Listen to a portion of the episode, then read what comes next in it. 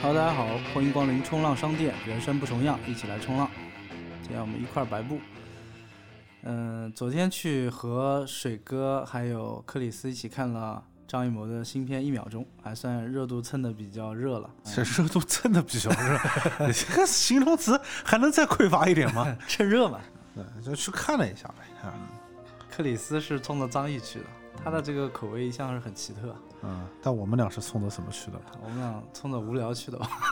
嗯，整部片子看完以后，陈儒老师的三句话：如鲠在喉， 如芒刺 背。也还好吧。 上一部张艺谋的片子是《影》，是吧？对，应邓该是超一邓超那个嗯，对，就是也隔了这么长时间了，确实期待一个比较大的导演拍一部片子的话，其实还是有一些期待的吧。但是看了之后嘛，嗯，反正仁者见仁，智者见智，嗯不大好这样子。哎，用如鲠在喉去评价我们的国师，对不对？但看完以后，说实话，整体失望的情绪是比较大的。哎，有点失望。可能之前是一些营销号带的节奏吧，然后嗯总是在宣传这部电影，是把它和天堂天堂电影影院嗯做了一个对比，然后看完以后就觉得，嗯 哎呀，我们不是一个温情的电影节目吗？反正但怎么说呢，就是很明确的能够感受到导演可能想向我们去表现一些什么东西嗯，啊、就也有很多营销号讲，就是说这这部电影是他对电影的一个告白，嗯，说可能是对电给影这件电影事儿的一封情书。这个情书可能用的是散文体， 啊，有有点散， 里面穿插了大量的不必要的情节，但真正对于电影这件事儿上面的这个所谓的这个感动，说实话并没有体会到多少，仅仅只有一点，就是在于他们在擦胶片的时候的那种感觉，嗯但是这种感觉呢，又被体现的过于的表现化，甚至有一点夸张的这种戏剧手有法，点包刻意，对，非常刻意的这种方式去体嗯现出来以后，呃，反而让人觉得嗯并不是那么庄重的感觉。呃，我之前看了一个营销号上面讲说，张艺谋曾经和昆汀聊过这件事啊，我不知道这件事真的假的，说他们都比较喜欢就是电影放映机还有胶片的这种播放的时候互动的这种声音，然后说只要手握着那个胶片就会有一种激动，其实这个心情我是能理解的。这个毕竟这个这一行的从业者来讲，对对是对是对对，这次疫情其实对整个电影界来说算是一个很大的影响吧，导致大家很长时间没有什么特别好的电影来看啊。啊，对。昨天那部电影我们在电影院看的时候，三三两两吧，整个厅里面大概只有除了我们仨就还有 啥？还有四啊四个人，一共就三对嘛。啊。电影对我来讲，其实是，呃，填补了我很多精神层面的这个空虚的地方。我觉得有一件事特别好玩，曾经有一个朋友吧，不是女朋友，女性朋友，她跟我讲说她特别喜欢看电影，喜欢看电影的女生，我觉得还比较有魅力的嘛，啊很开心，想跟她去聊一聊。她可能是南南广的啊啊啊，南广的，然后跟我讲说，你知道吗？倪妮的校友啊、我对电影非常有研究。他人家讲说我们以前就学这个东西。啊你知道我最喜欢的一部电影是什么吗？嗯最喜欢的是黑泽明的。哎，黑泽明这个词当时出来，我 对整个人一激灵，你知道能吗？看黑泽明的不容易，哎，不容易错，还挺兴奋的啊、黑泽明的《东邪西毒》，当时我 就东邪西毒，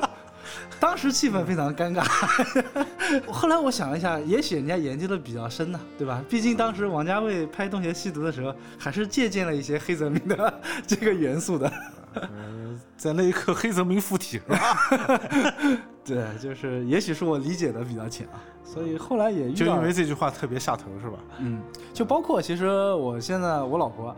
那个时候刚谈的时候，她也说她很喜欢看电影，然后还经常一个人去看电影，哎，我觉得我靠文一艺，个人看电影，对对对，她真的是一个人去，嗯但后来我觉得她可能一个人去就是纯粹是无聊， 因为她是不挑电影的嘛，她身边几个朋友可能都不怎么喜欢看嘛，她就靠这个打发一下时间啊。啊，所以那你为什么会和你老婆在一起呢？啊，呃没有和那个黑泽明在一起黑泽明就是我觉得朴实一点更好，朴实朴一实总比装逼好吧？ 啊，你是说哪个更好看嘛？ 呃，那当然是我老婆好看了，对啊，所以根本就和人家看什么电影没有哎主关系，要还是挑食。就是看脸。 其实每个人看电影的原因，我觉得是不一样的。其实大家对于电影这个艺术真的是呃各有所需吧。对吧？嗯各有所需。然后你像克里斯，他就纯粹是冲着张译去的，他男神嘛，啊，男神之一啊，对男神之一嗯，之前还有男神是欧阳震华、欧阳震华 啊，呃，任达华、嗯任达华， 克里斯这个口味也挺成熟的啊，嗯挺挺奇怪的，猎奇心理比较口味重。比较重。嗯，你会发现我们中国的这个电影演员啊，就不知道是从什么时候开始，就突然间对这种长相好像比较奇特的男演员特别关注。你看《一秒钟》里面演那个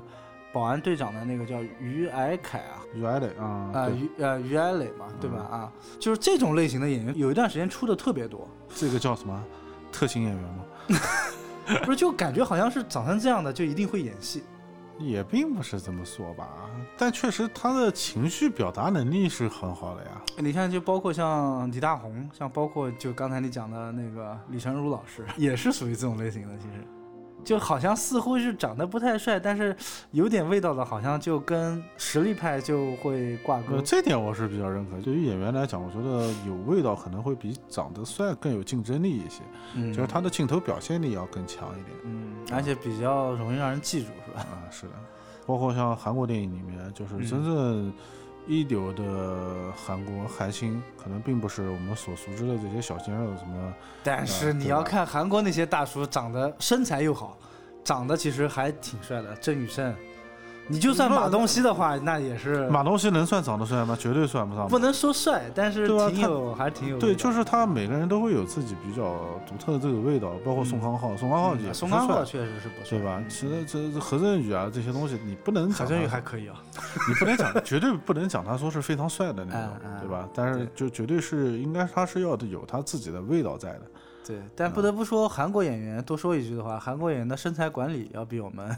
国内演员的身材管理控制的要好太多了。这个也是符合情况嘛，对吧？嗯如果说有一天可能就是中国人人均马甲线和腹肌的话，那演员也得是这个那样子就了。必须啊就是更苛刻了， 对。嗯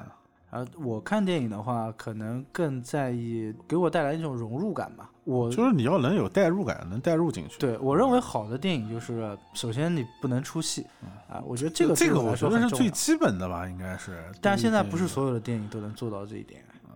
嗯，最最起码一秒钟让我中间有不少地方是让我比较出戏挺的，出戏的。挺出戏的， 就是没有完全没有办法代入进去。对，呃，会有很多人讲，就是说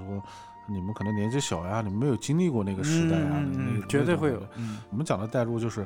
我最起码就是在逻辑上我是认可这个东西的，我对不会去质疑这个东西。对，啊，就是我在看的时候，我是一个旁观者的角度，我在看这件事情的发生，嗯而不是说我看到一半的时候，我开始会产生的质疑。如果讲的装逼一点的话，我们去看这部电影的心态，倒不是说一个娱乐的心态，对吧？也是想看看这部电影到底是不是一部好的电影，能不能给我们带来一些精神层次的共鸣吧。对所以说，嗯，既然放在一个特定的背景下的话，我们在背景上的共鸣，相当于是一个基底吧，对吧？对其实是有这个共鸣的。对，呃不存在看懂看不懂，因为电影只要是公映的，尤其像张艺谋这种讲白了商业片为主的， 对吧？就不存在看不懂的问题了。对，刚才一开始前面表达的情绪呢，其实也是一个反差，毕竟憋了这么久了，想等一部大导演的作品呢也不容易。之前管虎的《八佰》略有失望，题材挺好的，但是拍的有点也是有点刻意，我觉得。其实最近这段时间，我们电影院解禁以后啊，我们应该看了有三部电影了吧？《玩火的八八百》，佰，然后一个那个《除除暴暴》，对吧？ 然后《风平浪静》是没来得及看就已经下映了，对，错过了。不知道这算不算是呃可能现阶段那个中国导演的一个通病，嗯，就是呃过于的会把自己一些意象化的东西强加到电影里面，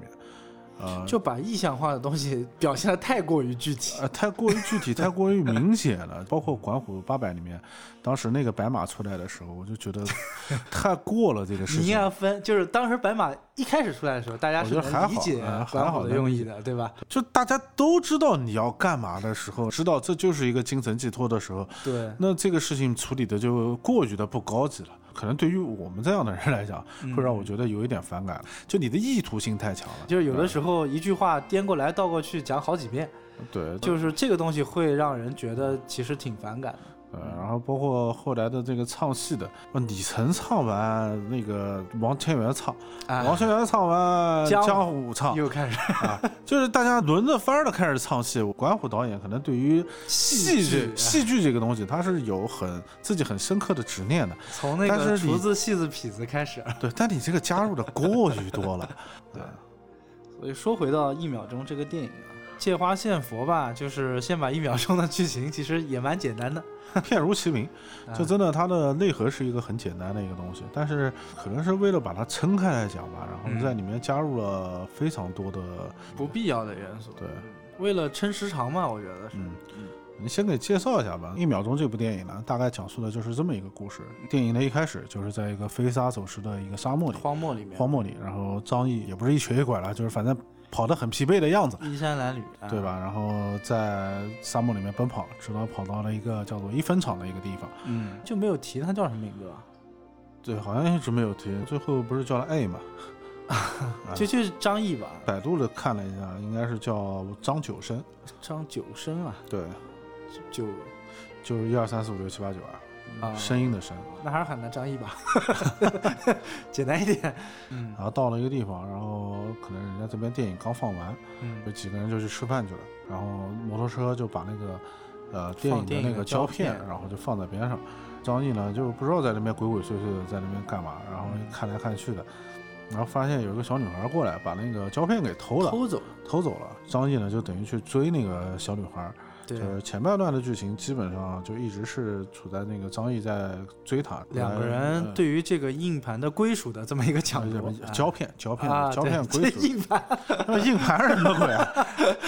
胶片的这么一个抢夺 那啊，抢夺，然后有点公路电影的感觉。呃对，有点公路电影的感觉，直到最后到了那个就二分厂的一个地方，对，大概知道呢，他的目的是什么呢？他要去二分厂去赶一部英雄儿女的电影。呃这个地方应该是那个小女孩的家，对家就在这儿，对，然后就出现了就是范伟饰演的这个放电影的这么一个人物，就叫范电影。对，其实到那个范伟出来之前，大家应该会有两个疑问，一个是张译他为什么要来到这个地方，从一分厂追到二分厂去看那部电影嘛，对吧？啊，但是嗯不知道他为什么要这么疲惫，因为其他人的精神面貌其实是蛮好的。对，嗯，他像是一个赶路的人，对整体前半部分的氛围营造啊，然后包括这个气氛啊，其实做的还是很不错的，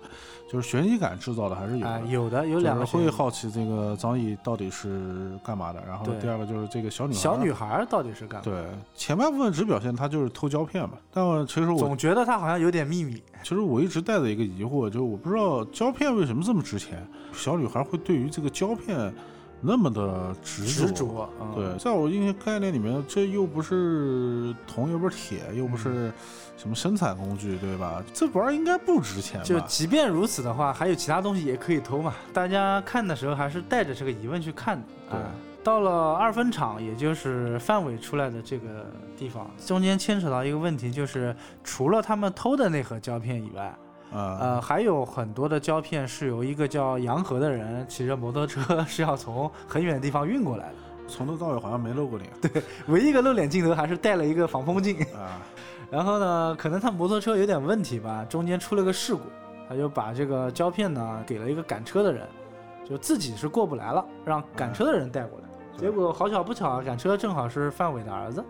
范伟作为一个电影院的放映工作者啊，但是在当地好像是非常的受欢迎。对，地位非常的高。其实范伟出来的时候已经有这种感觉，导演已经在烘托这个电影放映员的身份了。这个整体的表现就是，应该是范伟从电影院出来，然后手上抱着一个茶缸，然后对所有人都跟他打招呼，然后他就去了一个面条店，嗯，还有个人专门起来给他让座，说坐到边上去吃了。他明确是一个在当地有特权的人。在那么一瞬间，其实是有那么一点不适感的，看的。嗯，那是不是因为我们不了解那个年代电影对大家的精神需求之重要呢？可能我们现在的人不太能理解那个时间段了。嗯。嗯，有点像小品的表演形式，其实是就你正常是一个有特权的人，然后你从那个电影院出来，在我的理解里面，也不可能有这么多无事佬。那二分厂的人不用上班的吗？ 对对吧？毕就毕竟是二分场了，就全是人就围着他了，大家都没事儿干的嘛，然后就在门口就等着他出来，然后为了见明星一面吗？啊关键它里面有个细节，就是很多人巴结它的原因是为了让他看电影的时候找一个好的位置，但实际上到后面你会发现，他们那个电影 院根 其本实就没没有有什么位置的说法。说法，对 啊，啊，嗯大家坐在窗户上的也可以看，甚至还有人坐在电影幕布后面去看。对，也没有看到有人安排位置这么一说，对吧？对对，后来就通过他们这个电影胶片的意外，其实就引出了两件事儿。因为出了这个事故，导致它的一盒胶片磨损了，他们需要用一些在当时看来一些比较专业的技术去把那个胶片复原。然后呢，在这个过程中呢，我们就得知了张译他之所以要急急赶赶来看这部电影的原因，是因为他其实是一个从劳改农场跑出来的一个逃犯。劳改犯，对哎，就是在当时放电影之前，他会先放一个几分钟的新闻简报，像我们新闻联播一样。对对对，哎，里面有一个镜头呢，是他女儿的镜头。对他和他女儿应该是好久不见了，应嗯，该从他女儿好像几岁，六岁还是八岁的时候就没有见过。对，哎，然后现在他女儿已经十四岁了，哎，所以他就是希望通过这个电影镜头去见他女儿一面。然后小女孩儿偷胶片的原因呢，这个就比较结合当时时代了。我不知道当时时代是不是有这么一件事啊，说很多人会拿那个电影的胶片去做电灯的灯罩。这个小女孩是没有父母的，她和她的弟弟相依为命。姐姐怕她弟弟眼睛不行，然后去给她弟弟专门借的电灯，啊、但那个电灯是用胶片做的灯罩，嗯，然后她弟弟可能不小心就把那个灯罩给烧了。烧了，嗯，对，然后但其他那几个小孩儿就不依不饶的，就是让他赔这个陪这这个灯罩，嗯啊，对所以她姐姐是为了偷用那胶个片的原哎因是为了想去再做一个这个胶做片灯做罩的灯罩啊，对。啊。最后大家把胶片嗯修好了，然后去放这个电影。就张译就看到他女儿的影像嗯嘛，然后后来就是有保卫科的人得知他逃犯的身份，啊、把他给带走了、抓走抓走了这么一个情况其实整个里面就这么一个短小的啊，嗯故事，就是这么一个短小的故事。因为这部戏的导演是张艺谋嘛，然后编剧是那个邹静之，中国电影界被称为第一编剧吧，嗯，是《铁齿铜牙纪晓岚》啊，包括像《康熙微服私访》，还包括后来的《活着啊》这些，他都参与了编剧。我一开始看到那个沙漠的整个场景的时候，当时我就感觉导演的个人的色彩就已经非常浓厚了。对呃，张艺谋似乎身上是具有这种很强烈的这个西北情结的。对，对，我觉得嘖这个沙漠有利有弊。嗯在前半段的表现当中，这个沙漠很合乎情理，它是一个什么样的社会啊，一个怎么嗯样的感觉，就氛围体现是非常好的。但是在整个中后期的时候，小女孩儿已经到了二分厂了，偷偷藏起了一部分的胶片，对然后，被张译发现了以后，张译去追她，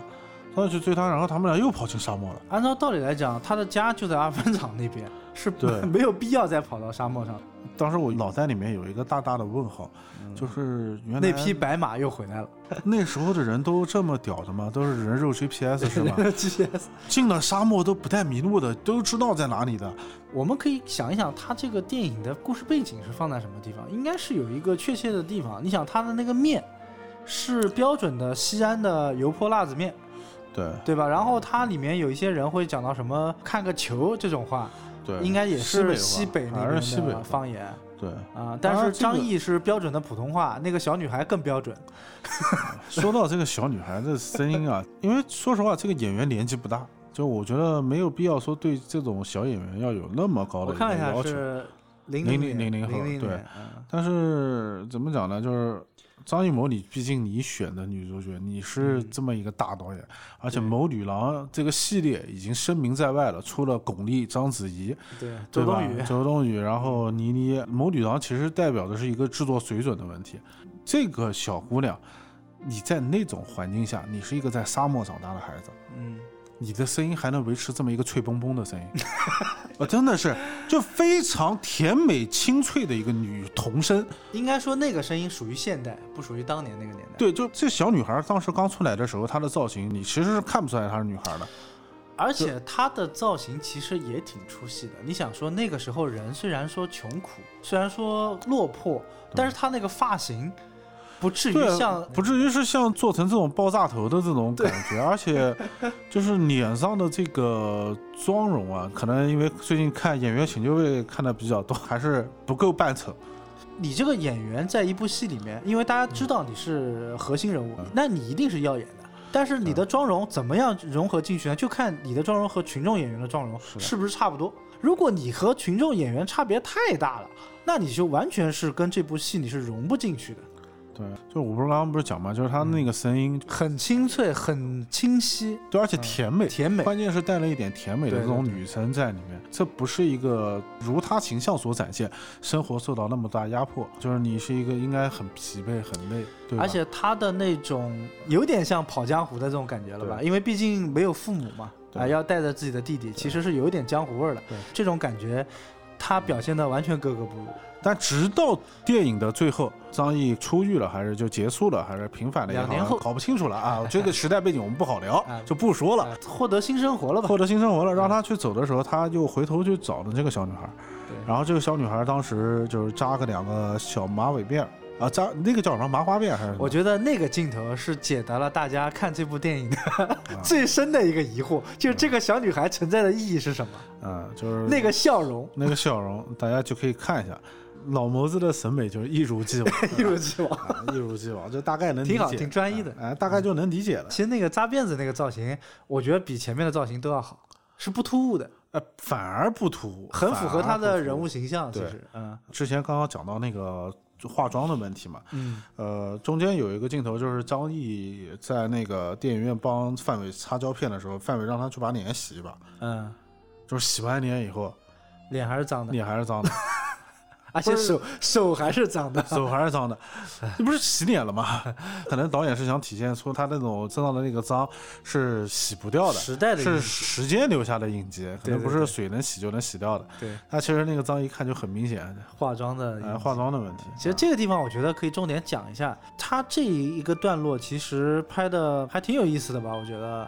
一个知识点的这么一个镜头，就是说嗯怎么样处理一个被风沙 划坏的一大卷胶片。中间采用了更加夸张的一个戏剧手法，范伟在中间号召百姓群众，啊大有那去种怎么样？指挥革命的感觉。 对，就是这种感觉就出来了。然后包括最后是让一大群人抬着棉被，把胶片放在棉被上，然后给抬进去的。女同志准备棉被，男同志准备铁丝，那个铁丝还必须是多少尺寸的对，啊？是为了让后面挂那个胶片，可以让它从上到下顺下来。由于马车把那个胶片拖了一路之后，有很多的刮伤，有两个问题，一个是冲洗掉胶片上面带有的灰尘，嗯第二个是尽量不要再给胶片造成更多的那个划伤。嗯啊，所以你要把手洗干净，然后那个水要怎么冲，要用什么样的水，对，这边确实就体现出了导演想要对电影这件事儿产生的一个敬畏之情。对对对对对对，因为所有人在处理这个胶片的时候，包括范伟，其实是一直处在一个极度神圣和极度庄严的这么对一对个对情况下，对然后去处理这件事情。呃，范伟老师可能演其他的东西演的还比较到位，但是嗯演这件事情，包括演这个神圣感的事情来讲，我觉得给他演出了一丝喜剧片的感觉。呃，我不知道这个是不是导演刻意为之啊，就是想把他塑造成一个油滑的人。范电影这个人物其实挺矛盾的，对，他既是这个十里八村唯一一个可能对这个电影，还有包括电影这个后期有一些懂的一个人物衬衫还有马甲，那个叫贝雷帽吧，应该是。啊，对贝雷帽，然后啊拿着那个印着一个红心的茶缸，应该也是当时的一个奖励吧，政府给他啊电一个影奖励。放映员零零一，应该是非常高格局的一个象征了啊。第二个呢，他在这件事情上呢，这个人物是尝到了甜头的，他受到了大家的敬重，生活地位也有所提高。而且他其中有一个梗，就是他一直在提到杨和这个人，对，就是送胶片的这个人，他觉得杨和对他来说是唯一的竞争对手， 威胁。哎，唯一的威胁。所以他处处在表扬自己的时候，他还要去有意无意的去贬低一下杨和这个人物。说杨和是找到了关系，然后想要取代他这个电影放映员的位置。对，其实电影一开始的时候，他不是讲嘛，说好像杨和是某个村长的儿子对之类的，对对吧？对有点有点这个关系的，哎。对。然后呢，他本身身上呢还有一个悲情的点，就是说他的儿子为什么会把胶片给那么不注意的去弄坏，是因为他儿子智商有点问题。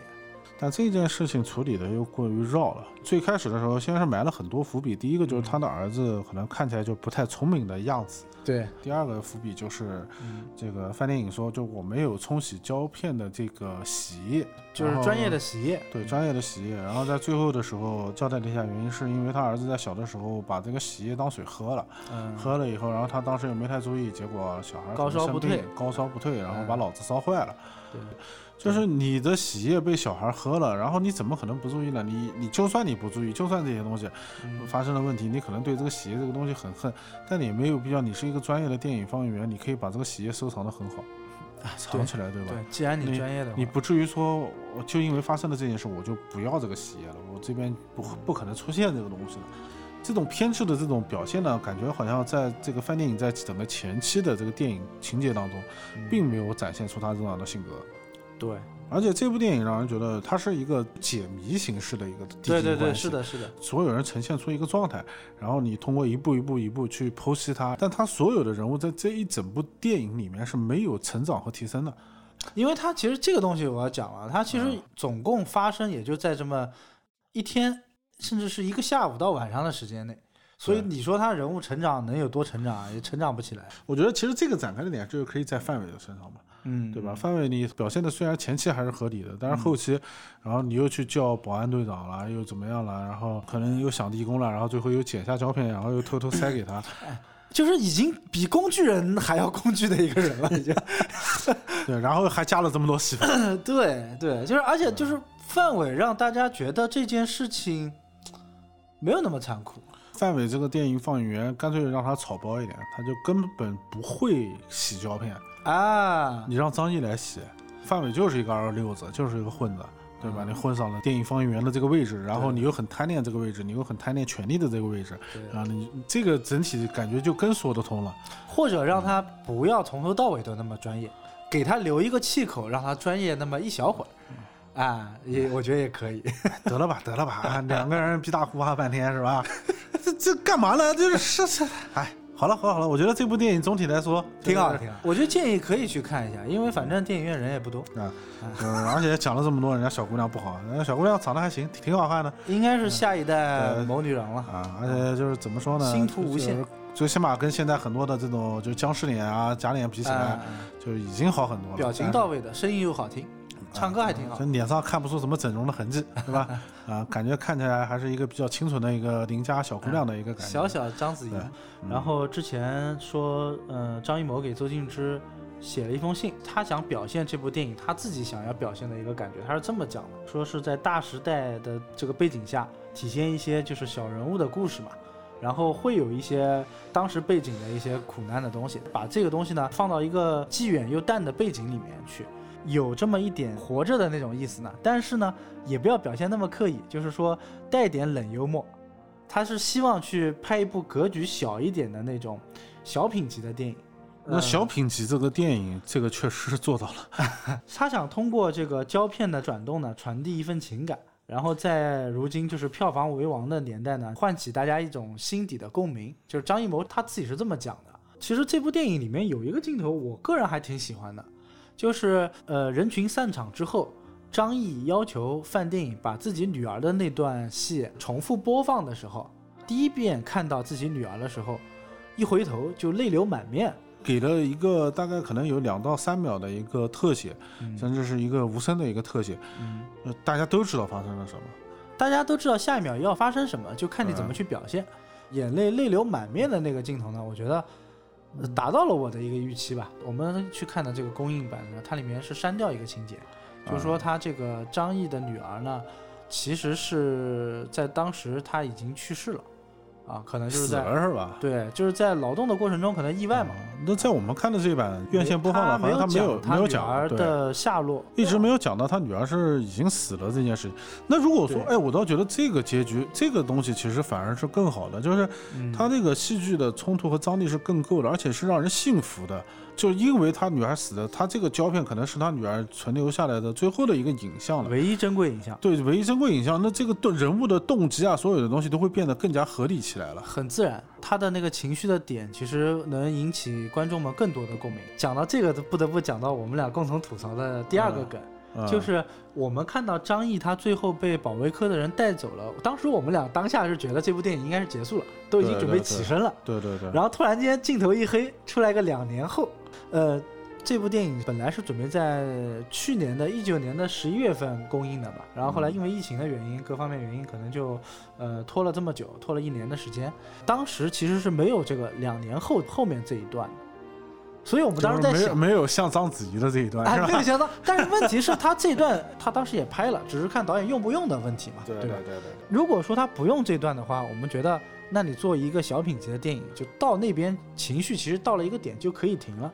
但是对两年后一出来，他又没有讲清楚他女儿去世这个点，我们就有一个疑问：嗯对你两年后已经重获新生了，你第一时间不应该去找女儿你吗？女儿的那个照片对你来说还重要吗？你都能可以去见你女儿一面了，对吧也？不是照片，就是嗯最后范电影是把他那两帧的一个画面，画把它面哎胶片把它剪下来，用他的话就给是了一。秒钟嘛，一秒钟的这个画面，对对嗯对，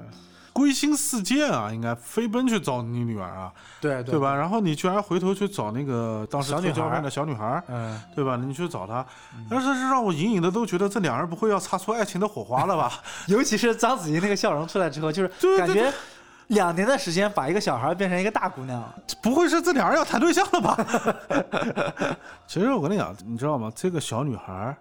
其实是为哪部电影准备的？是嗯为了影。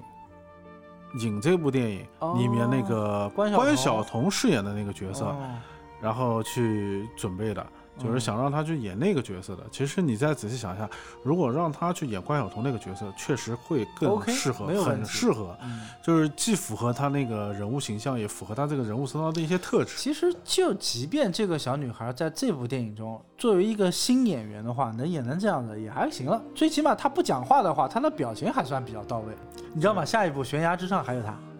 哎，我天啦！就是一秒钟，这部电影到最后，我听到片尾曲响起的时候，居然是那个小女孩在唱歌，而且不是单纯的声音，是有图像的。她那个片尾曲让我特别出戏的一点是什么？让我想到以前成龙大哥的电影片尾，他都会放一些，比如说电影花絮，然后还有一帮人戴着耳机唱歌那种感觉，像是那种电视剧的表现手法。比如说把前面的剧情回顾一下，放一些那种剧情的那个插播，然后放一些那个工作人员的片场的一既些小土又花 low，絮，既土又 low，真的是那就个这意思吧片尾真的是既土又 low 了啊、嗯嗯讲白了，你想表现对电影情怀的一个告白。嗯啊那你片尾你这样放，我觉得是对电影充满了情欲的亵渎。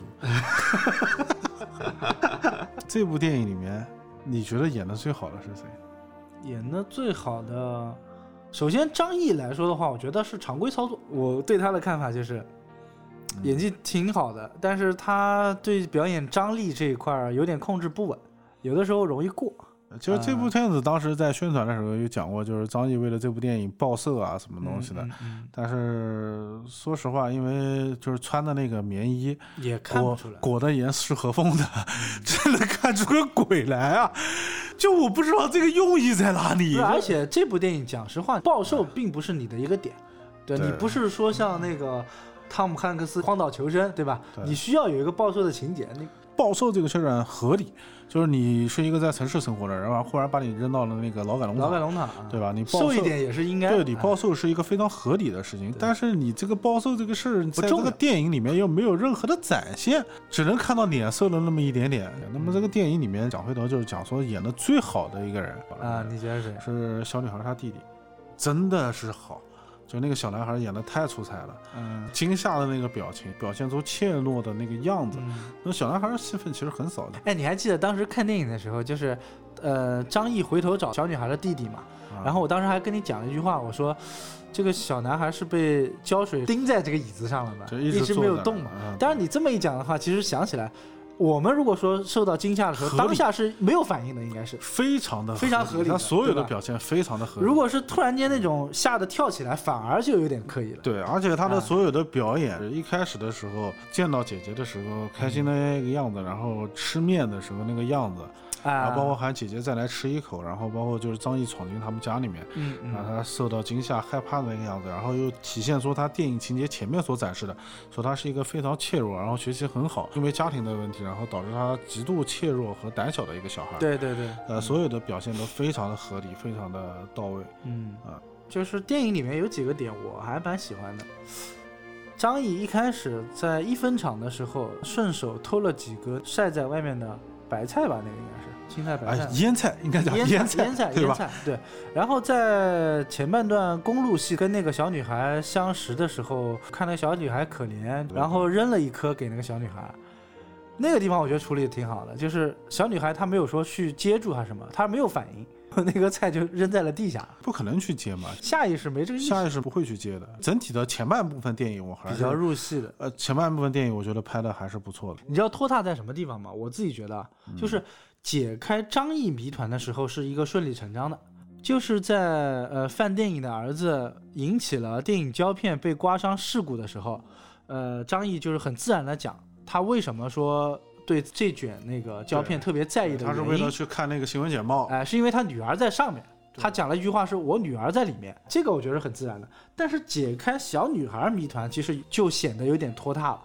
因为其实小女孩帮弟弟去做灯罩这件事，我觉得是没有张译动机强烈，动机那么强烈的，对吧？啊、他就做灯罩是件小事，而且讲白了，是你弟弟的责任呀，是你弟弟把人家灯罩给烧坏了呀。按照道理来讲，你是应该去赔的呀。灯罩烧坏了这件事情其实是一件小事，但是比如说坏孩子过来找他弟弟麻烦，这又变成一件大事了。对结果他把烧灯罩的事情放大了，把别人找他弟弟麻烦的事情给淡化了。对，很淡化，而且就是张译他们把那个胶片已经完全洗好，就是大家已经坐下来准备看电影的时候，我是在这边就觉得整个电影拖沓起来了。嗯，首先，第一就是范电影他并没有把最后一卷胶卷直接带走，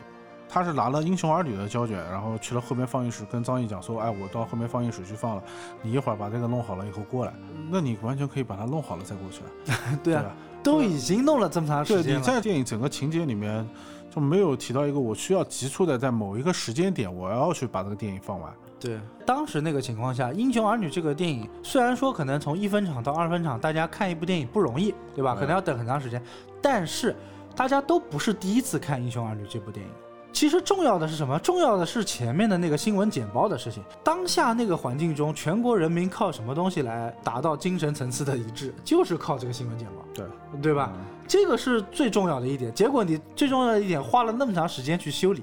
却没有提前放， 这个就很令人费解。最后张译搞好了那个片子嘛，嗯然后送过去的时候碰到了那个刘闺女，就是这个小女孩啊，儿。小女孩，小女孩儿看到他以后，她可能就知道就是那个坏孩子欺负她了，对，对然后她第一时间就抱着胶卷，然后去找那些坏孩子的麻烦。但放映室就在边上，你不能就先把胶片放过去再去找那些坏孩子嘛，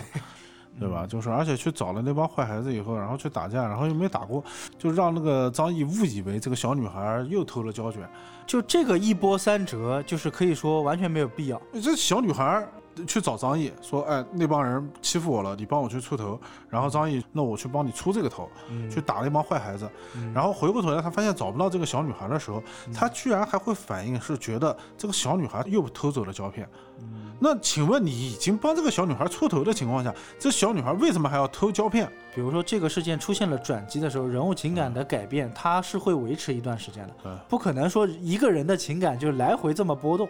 这一段放的时候，我当时就有点不耐烦，嗯呃，但直到了出现最后，我看出了你的不耐烦。对，张 译又冲到了他家里面，然后又吓到了他弟弟。我看到他弟弟，然后觉得，啊那这一段加九小正太蛮可爱的，啊真的挺可爱的。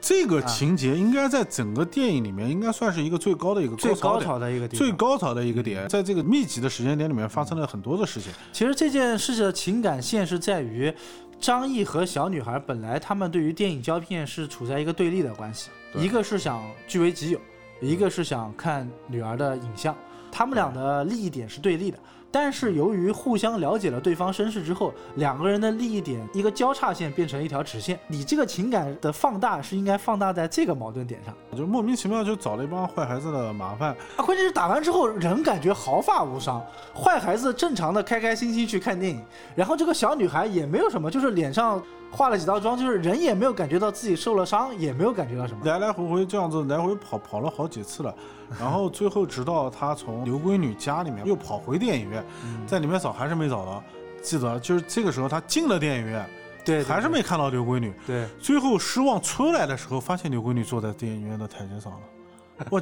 人是可以凭空消失和凭空变出来的 吗？这一点其实就跟他莫名其妙的出现的沙漠是一模一样。你已经到了二分场这么一个特定的，就是一个封闭的空间了，一个封闭空间了，你怎么又跑到沙漠上去了？而且沙漠的这个意象就真的像关虎的那匹白马一样，不要再出现了。嗯过于意象化了，明显的就是反复提及的这种东西。其实我觉得一头一尾一中间正好啊对，因为它中间还穿插了大量的沙漠风景画。就是当时我给自己说服自己的理由就是。嗯，张艺谋毕竟作为中国第一风景片导演嘛，对 吧？就是 幻灯片导演的始祖。就是而且 PPT 第一 人嘛，就是展 PPT 现做得是不错呃展现一下自己的功力也不是未尝不可的展事情，现一下自己对吧摄影哎的底子，对，嗯而且确实那个画面是美的，是好看的，对吧？但是问题是，你既然想表现人在荒漠中的渺小，你干嘛要把沙漠拍的那么美呢？就我为什么会讲前半部分让我觉得非常的合理，嗯就是前半部分你去仔细看它的沙漠，其实是体现出了它沙漠的残酷性。然后人在里面显得很小，我觉得不是说大的问题，嗯，是体现出了它的残酷性，残酷，嗯，就是白骨，啊，对对对，对碎石对对对对对，是对有吧白骨，嗯，白骨碎石，然后就是荒凉，然后有公路，这个让我觉得是合而理的。且那公路还补充了一句，说你如果不搭我这个车，可能十里八村就走不出去了，这个是合理的，但是后面开始体现出沙漠的美了。美了。哎，其实我想问一个，就是我地理知识比较浅薄，西北那边是有沙漠的，呃，我后来查了一下，这部电影的取景应该是在敦煌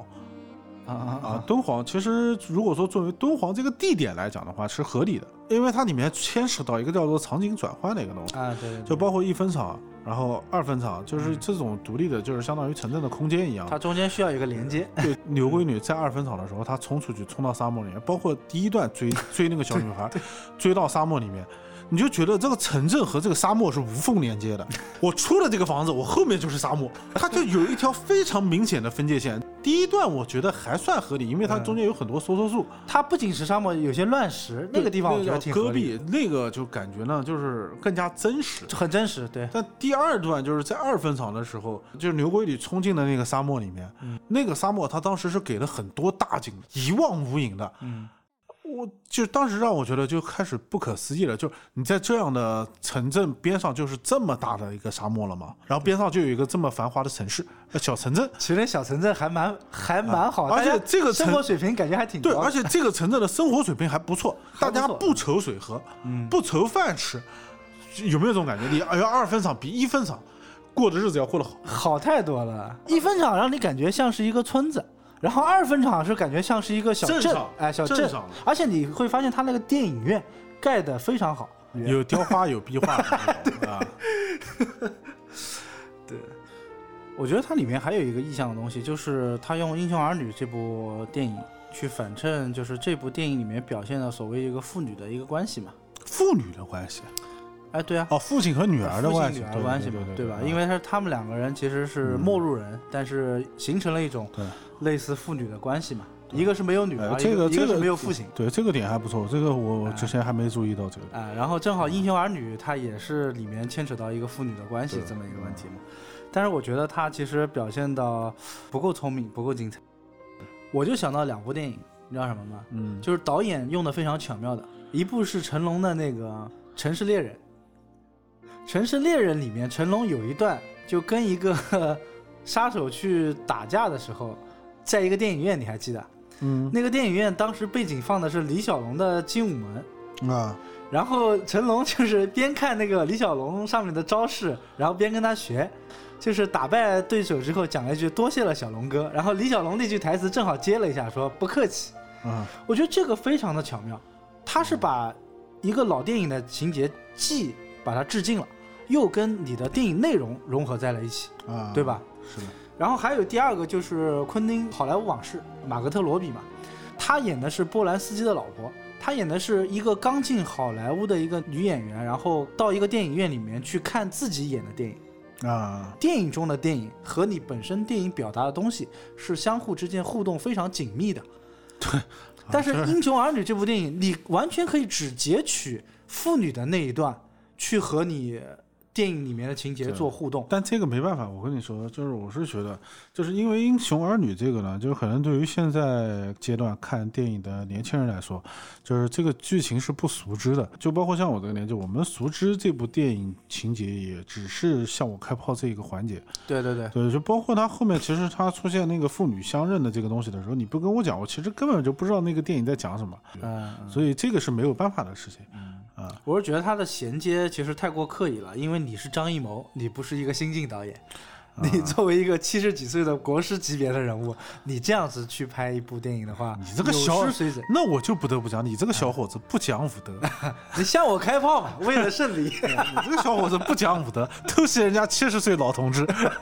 哎，之前我们讲那个朱亚尔那期的时候，东木老爷子九十岁了，人家依然能保持自己的水准，而并且有上升。斯皮尔伯格拍《头号玩家》的时候多大了？我们作为一个热心的电影观众嘛，要求高一点，刚刚不是我们做了定位了吗啊？PPT 第一人，最对起吧？码在摄影这块是过硬的啊。对。 这么讲起来，呃郭敬明也不算差呀。你看师承张艺谋，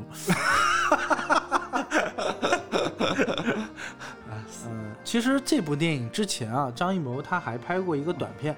叫《看电影》，啊就这个短片就叫《看电影》，其实大概三分钟，不知道你没看过啊，就是好像是哪个电影节上面当时放过的啊、是类似于一个献礼片嘛。但是你没发现那部短剧里面表现的剧情和这部剧是一模一样的， 我觉得讲一模一样的有点牵强了。最起码几个最亮点的地方是一样呃，是这样的，我大概看了一点这部电影的一个纪录片，的啊啊就是一秒钟的这个纪录片，嗯然后当时大量对那个张艺谋的一个个人的采访，也个人的一个阐述。当张艺谋在讲到这几个片段，就你觉得这两部细节一模一样，对无非就是拉荧幕嘛，拉荧荧幕的时然后候，观众们在台下等的时候，对，然后就是里面的灯亮起的时候，大家从荧幕里面反射出来的这个人物的影像，嗯和正在干的这个事儿的影像，然后包括大家在那个荧幕上面去做一些，呃，手型啊，然后鸡飞狗跳，鸡飞狗跳自行车，自对行吧？车对，就我看张艺谋当时现场的那个状态，还有现场的一个描述，这个是完全是对于他童年时期看电影的时候一。个回忆。对一个回忆，嗯就是当时应该是在他的内心应该留下了非常深的一个印象。嗯，对，这是完全是很私人的一种表达方式，这个我觉得我是理解并尊重的。嗯呃，这个我觉得完全没问题。讲到私人的表现方式，又有一个问题来了。嗯，呃，我看完电影之后，喜欢去看一些影评嘛。对对对，嗯，呃，现在豆瓣的这个影评的风向 也是很奇葩就，是看的多了，自己也想做了。看多了之后觉得自己好 peace 啊。就我们骂成这样，还叫 peace 吗？不是，最起码我们是希望它好的嘛。啊，就其中有一个人就是标榜了这部电影嘛，就觉得这部电影拍得很好。他甚至提到了一个点是张艺谋电影中父权的体现。啊、父权的，就比如说这部电影中表现一个妇女情节，啊，啊，然后包括像《活着》，其实里面葛优也是一个父亲嘛，就是他我的讲父说，亲母亲就更别说了啊，对，他的意思就是嗯说，张艺谋的电影里面其实表现了很多父亲的这个点，对啊归来也是的，对，归来也是。对，然后之所以要表现这个父权，是因为张艺谋对他父亲的感情很深。他父亲去世的时候，好像说张艺谋当时在导演那个《图兰朵》嘛，啊，嗯也没有能够及时的赶回去，所以跟父亲之间的感情和细密的这种关系吧，嗯所以他的每部电影里面表现的都是他对父亲的这个点。对我一开始听的，哎，我觉得讲的好像挺深的啊，啊，但后来我想说， 你你要这样讲的话，其实真的是你每部电影你都能找到父亲的梗啊。此父亲非彼父亲，就是你不是爸爸的概念。他提到了一个词叫做父权嘛，嗯，我觉得这个说法就有失偏颇甚至他提到什么《金陵十三钗》，啊。他说那个克里斯丹贝尔演的那个神父、嗯，也是一种父。我说这个就有点牵强了，你就是不能把电影里面很多情节里把它就是这种东西串起来。其实就这一点的话，我是觉得，如果张艺谋他是为了呃去怀念他的父亲吧，或者说像你讲的，就是呃张艺谋会在自己的电影里表现出很多对自己童年、对自己幼年的经历的这么一个追忆就，很多导演都会这么做呀。这是我个人的偏见啊。就是一个好的导演的话，嗯，你可以有自己的个人色彩，但你不要每部戏都有，每部戏都有，那就是一个炒冷饭的。呃做，法这个我不赞同。你就就是想说看电影嗯你那包个括三那分那钟，你说昆汀呢？有些东西是导演具有他个人特色的东西。对盖里奇也是啊，你讲到昆汀，我就要讲了。啊昆汀血浆横飞的那段时期，那段时期其实我是很反感他的，就是你一部杀死比尔火是火了，但是你后面好几部都是这种类型。但是其实到了好莱坞往事的时候，他的风格是在转变的，就包括我刚刚讲东木。东木他作为一个共和党人，所表现的都是一些家庭的东西，一些国家的大事和家庭小事之间的关系。但是他其实每部戏他是有侧重点的，三分钟的看电影的一个短片，跟这部片子 完全就是一部片子，我觉得是。再讲一个导演吧，啊，韩寒，韩寒，你看他拍了几部片子，每一部的利益都不一样，但是他的风格是保持一致的。你看韩寒的电影，就像是看他写的书一样，一看就是韩寒的作品。但是他其实每部片子表现的点是不一样的。什么叫炒冷饭？炒冷饭就是说，导演的风格一定是你导演的魅力所在，但是你想表演的诉求的点，不能每次都是同一个点。就包括像姜文，我是非常喜欢姜文的，但是你看姜文后面的所谓民国三部曲，从风格到利益上其实都没有太大的变化，也是导致姜文这两年口口碑开直始下降的一直线个下原滑因。一个导演具有非常鲜明的个人风格，并不是一件说不好的事嗯情。就你刚刚讲盖里奇，你一看他的电影你就知道是盖里奇，但是你看，呃，福尔摩斯系列和他之前的偷抢拐骗系列完全是两种不同的利益啊，对吧？就包括他后面拍亚瑟王，题材你我觉得得变一变吧。就一共也就这么几个类型，对那你拍来拍去，你这一辈子你说拍那么多电影，嗯就总归会碰到题材一样的、些类型差不多的，嗯对吧？就是那这个没没办法的事儿。看每一部电影，我不会联系其他的电影看，我只单看这一部电影到底怎么样。嗯嗯嗯就是你不要因为它是张艺谋而是怎么样，就我觉得只是单纯论这部片子而言，嗯，我并不是很喜欢。漂 亮。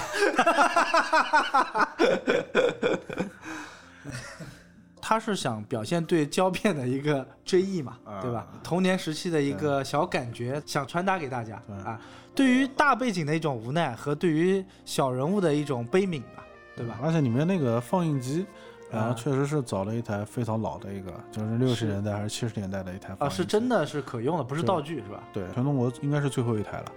嗯，就是还是能完全正常使哎用，的。那个长得有点像那种蒸汽机的感觉啊。而且你发现这种老的这种机器啊，嗯，它操作起来的仪式感非常强。很考验人的技术。对，这个其实就是一种仪式感了。你不像现在什么很自动的，就是你把它东西放进去，然后点按个 play 键就可以没了。有灵魂。最后，范伟他把那个就是胶片连在一起，然后说要做一个大循环嘛。嗯，对，大循环那个点，我觉得是这个电影中最吸引人的一个点对对啊，对。挺挺好的对那个点。但其实这并不是你电影所想表达的主旨，但啊是，对吧？你电影的落点你没有放在这些 上面。其实融的一